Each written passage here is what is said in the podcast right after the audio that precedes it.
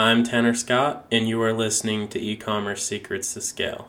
If you want to scale your e commerce business, you've come to the right place because this podcast is all about hearing stories and strategies from successful entrepreneurs and e commerce professionals to uncover scaling secrets that will have a huge impact on your online store.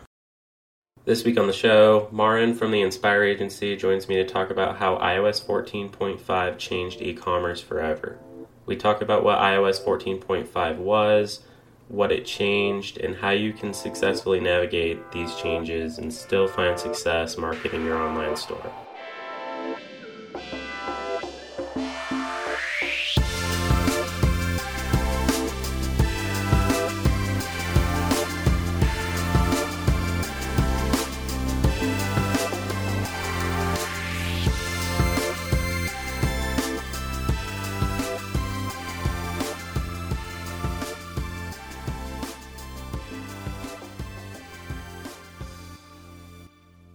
Welcome to the show, Marin. I'm really excited to have you on the show. Tell us who you are and what you do. Okay, excited to be here. Uh, my name is Marin, and I currently work as a head of performance at the Inspire Agency. We're a boutique agency focused on paid social. Uh, our bread and butter on Facebook ads, and in this, in last 12 months, I spent over 40 uh, million on Facebook ads. And today, I'm going to share some of my strategies and tips and tricks to help your listeners do the same. Awesome, man. Looking forward to to digging into that. How did your career get started in marketing? What's your story? So I was on my senior year of college, trying to figure out like what to do with my life. Uh, should I pursue kind of career at the computer science, what I was studying, or should I kind of like continue and dedicate more to, uh, to playing soccer? Because at the time I was, was playing in a second second division uh, in Croatia, which is kind of like semi-professional but somehow i stumbled upon digital marketing and kind of like started learning everything about it le- le- reading the whole google support uh, watching all the youtube videos uh, webinars stuff like that. Luckily i had a friend that was doing facebook ads. I think like only one only guy at that time in croatia that was doing facebook ads so i started working with him kind of like helping him like do those like basic tasks like selecting the audiences uh, writing the copy finding the interest and stuff like that. Uh, soon after that i started freelancing until i connected with matt from inspire agency where i'm currently uh, still working. Yeah that's awesome. So going back to when you were learning marketing on your own right uh, I, I learned the same way. You know, I kind of just taught myself through online, and there's tons of resources out there, right? Anyone can learn how to do it. it it's not easy, to, right, to learn through YouTube videos and blog posts. But what was that like for you? And knowing what you know now, would you change anything about the approach that you took? So it was kind of like hard to distinguish who to believe because you had so many videos and people talking like all the opposite stuff. So I would say kind of like probably keep doing what you're doing that like eventually it would pay off. Like that's kind of like probably at the start of my career. And like in recent years, like probably like you're not your ROAS. So basically your results are not defining yourself. So no matter if there are kind of like some bad results, bad days for our clients and for your businesses, like you should not treat yourself bad because of those results. Yeah, yeah, I, I, totally agree with that. And for the most part, you know, there's a lot of things outside of a marketer's control, right? So today we're talking about iOS 14.5 uh, and specifically how e-commerce has changed from that update. Um, obviously, it made some waves in the industry and it's still affecting us now. But can we start by talking about what iOS 14.5 was and what it actually changed for iOS device users? So it was an update that uh, Apple introduced, I think, year and a half ago, May 2021. So like it definitely changed the the landscape. That, that's for sure. After that uh, uh, update, users, iOS users, have an option to opt out out of tracking. Basically, they they can kind of like decide that us as a marketer do not have a data uh, about them and like which page they visited, how they behave there so that affected marketing uh, pretty much. But in my my case like opting out of tracking is not only kind of harmful to us as a marketer it's ha- harmful to the users as well because in my eyes ad is annoying only if it's not relevant so basically if you're opting out of tracking you're giving less data to facebook meaning you would start to see less and less uh, relevant ads meaning the ads would kind of like start to become more and more annoying I mean, it's kind of like hard to explain that to the users, and Apple didn't certainly didn't make uh, that opting out kind of like uh, a good thing. They kind of like try to make it a bad thing, so a lot of people kind of opted out.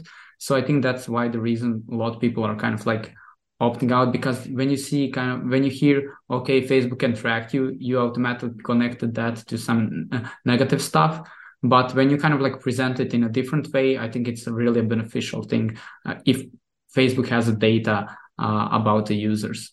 Yeah, and of course, we as marketers think it's a great thing to have data on our on our customers and our markets.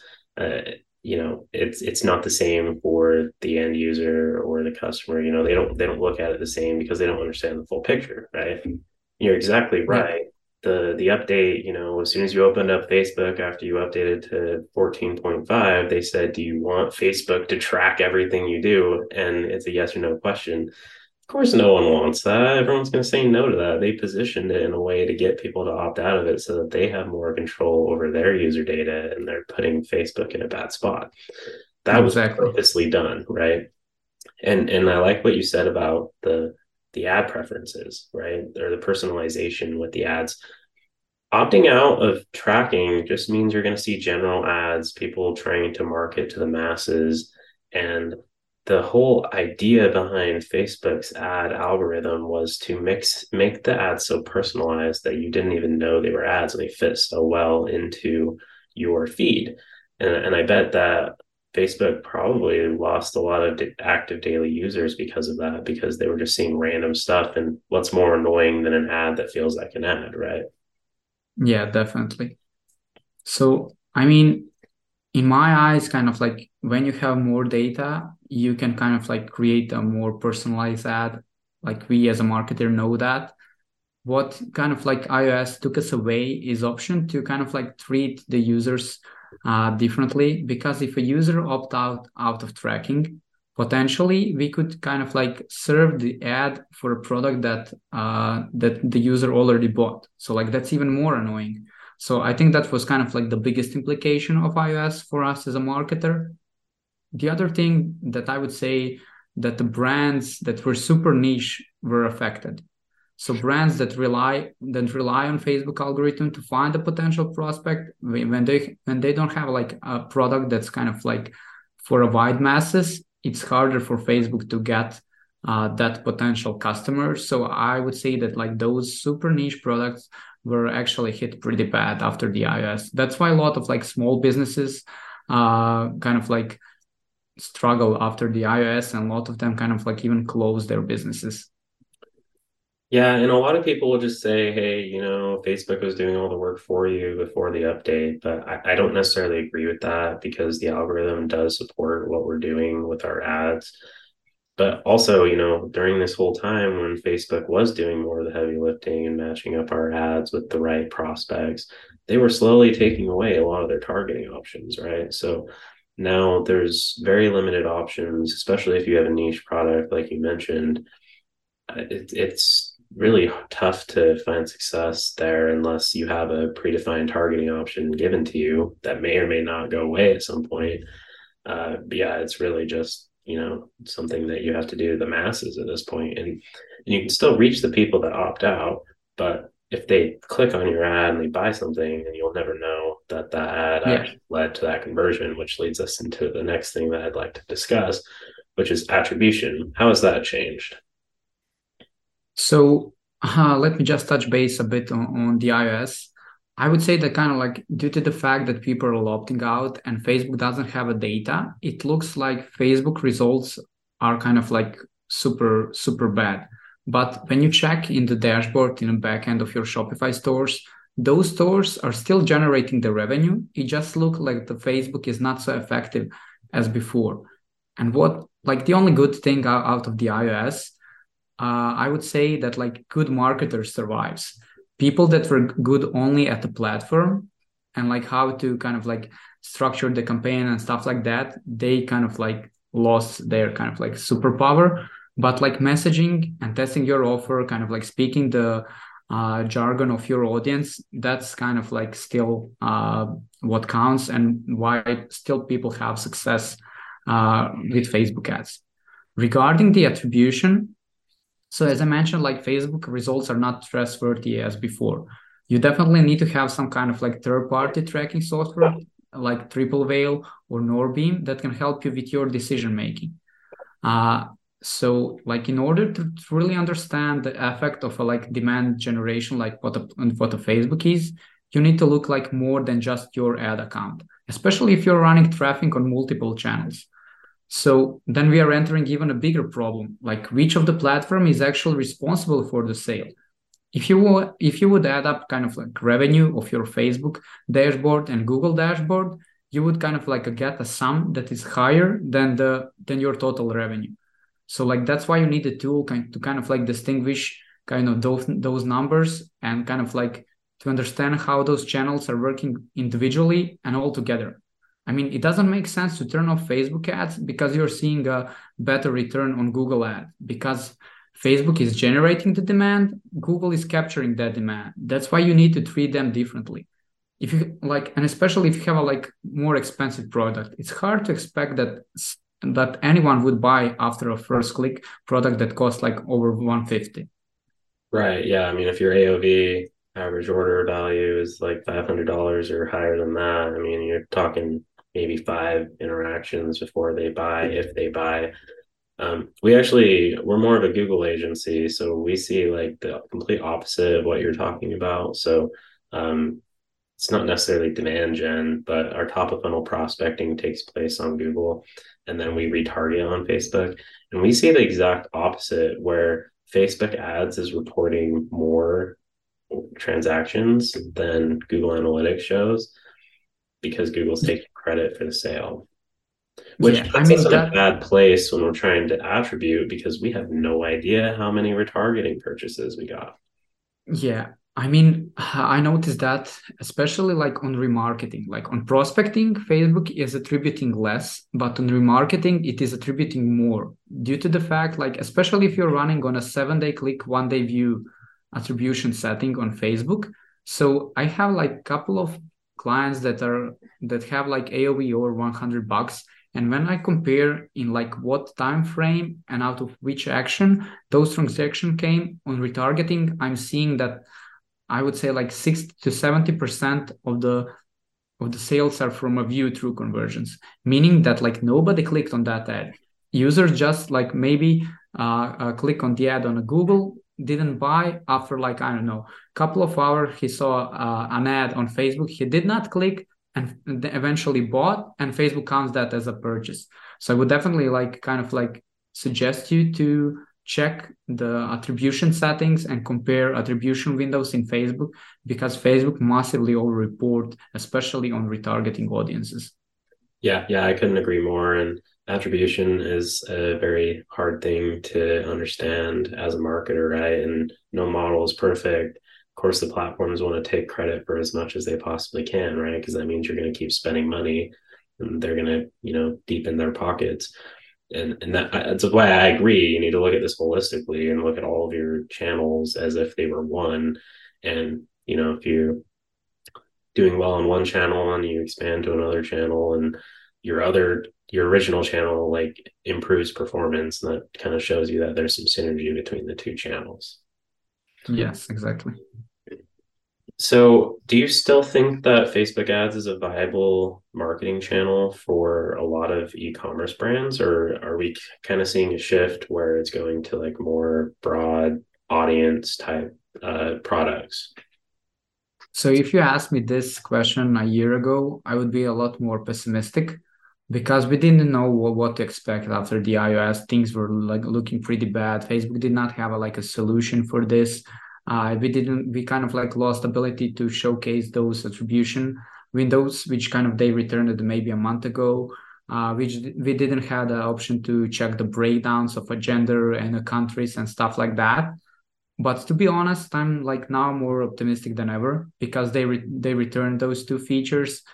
Facebook is still kind of like the most robust uh, platform there. You obviously you have a TikTok that's kind of like a rising at the moment, but Facebook technology is still the the best. It has the still most data about the users. People are still still seeing success with it like if you do if you use it right it's definitely viable as i said facebook results maybe look worse in a platform but you can see in the backend that facebook is still generating the results and also one one thing that i'm kind of like optimistic and why i kind of like base this answer on is a new feature that facebook introduced a couple of months ago advantage shopping plus campaign uh, which is kind of like relying on the ai and import the best of your ads. It's similar to Performance Max on Google.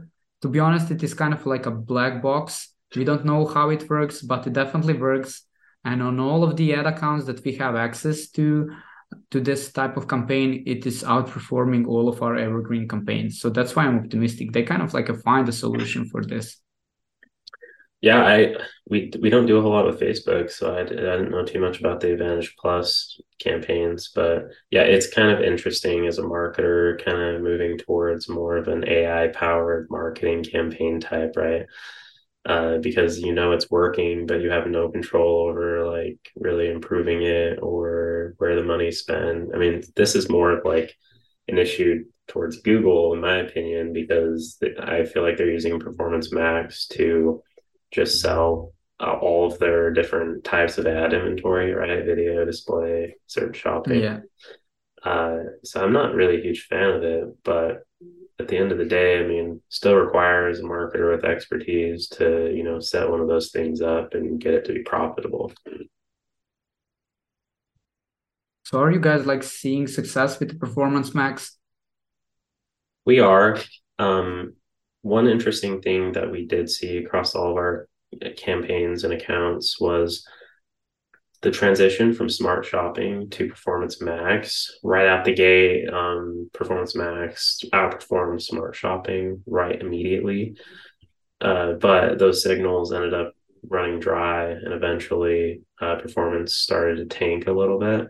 Um, but you really just have to pay attention to those asset groups you know making sure that you're filling those out, you know, using videos and images that the ads that they automatically create for you on all of their ad networks actually look good. Yeah. And, you know, obviously optimizing the product feed as much as possible. Um, we are still seeing great, good results. Um, some of our ROAS uh, has actually like reached above a 12 on it. So um, wow, I nice. think that it's still worth doing um, we're trying to figure out exactly how it works still, because um, it like you like you said with Advantage Plus, it's a black box, right? No one knows what's going on under the hood.